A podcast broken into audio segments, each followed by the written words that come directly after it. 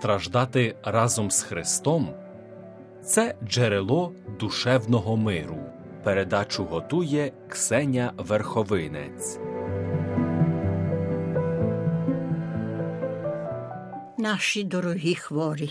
Минулого разу ми закінчили нашу передачу, з'ясовуючи, що не існує таке страждання, не існує такий найстрашніший біль, якого Господь не зміг би обернути на добро. В хвилинах страждань неможливо зрозуміти, як такі неприємності могли б колись привести до чогось доброго. Людина, яка страждає, правдоподібно буде сердитись, якби їй пропонували таку можливість.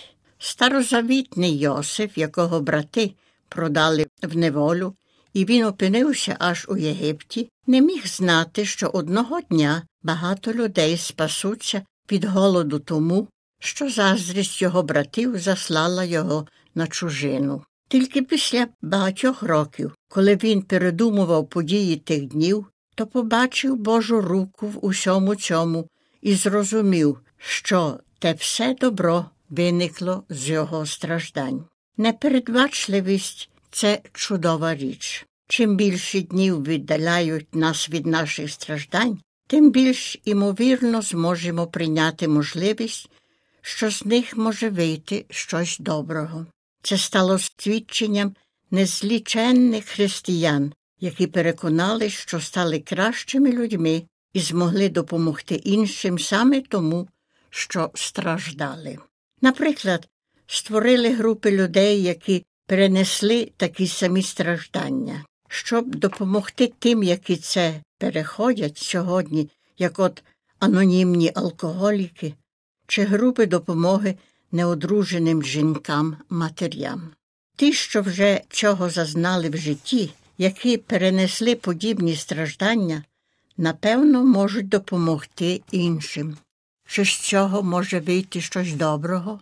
Людина, яка вірить, напевно, відповість на це питання так, з цього може вийти щось доброго. Люди, які вірять, що Господь є добрим батьком, дуже пильно стараються знайти докази, що Господь діє у світі. В часи серйозних випробувань такі докази знайти важко, але люди шукають і надіються, розпачливо шукаючи щось корисного, яке б вчинило їхні теперішні болі більш стерпними. Якщо ми можемо побачити, що існує якесь значення в усьому цьому, то це набагато легше перенести. Я недавно зустрінула жінку, яка зі своїх 46 років життя хронічно хворіла понад 20 років. Вона безперервно терпіла, перебула половину свого життя в лікарні, а більшість свого часу вдома мусила лежати в ліжку. Я знала, що вона була доброю християнкою і, напевно, мала якийсь спосіб, щоб погодити свої страждання з вірою в доброго Бога. Як ви погодились зі своїми стражданнями? запитала я їй одного разу. Вона мені сказала, що не вірила, що заслужила собі на такі страждання. Ту думку вона відкинула вже давно. Вона не була такою поганою людиною, і Господь не був таким жорстоким, щоб існувала така можливість.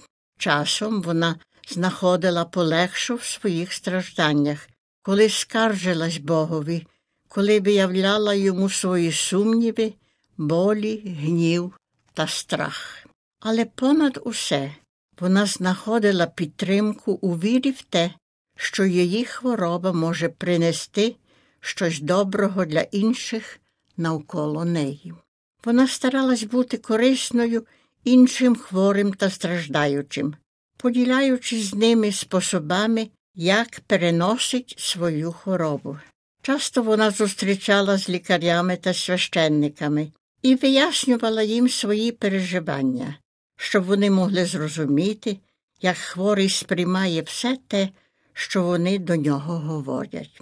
Але для неї найважливішим прикладом віри в те, що страждання має цінність, були її діти. Вона мала двоє дітей хлопчика та дівчинку. Вона була переконана, що вони стали кращими людьми, менше самолюбними, більш співчутливими, вміючи підтримати людей, бо жили з нею і її хворобою. Та думка була для неї великим джерелом сили. Її страждання мало значення. Та жінка із значною передбачливістю, з великою потребою знайти значення своїх страждань і, може, з допомогою деяких уривків Біблії, сама прийшла до висновку, що страждання можуть осягнути більше добро. З того часу це стало її думкою, яка допомагала їй у стражданнях. Їй допомогла віра. Її діти є свідками цієї правди. Хто міг би протиставляти цій правді, і хто бажав би це зробити?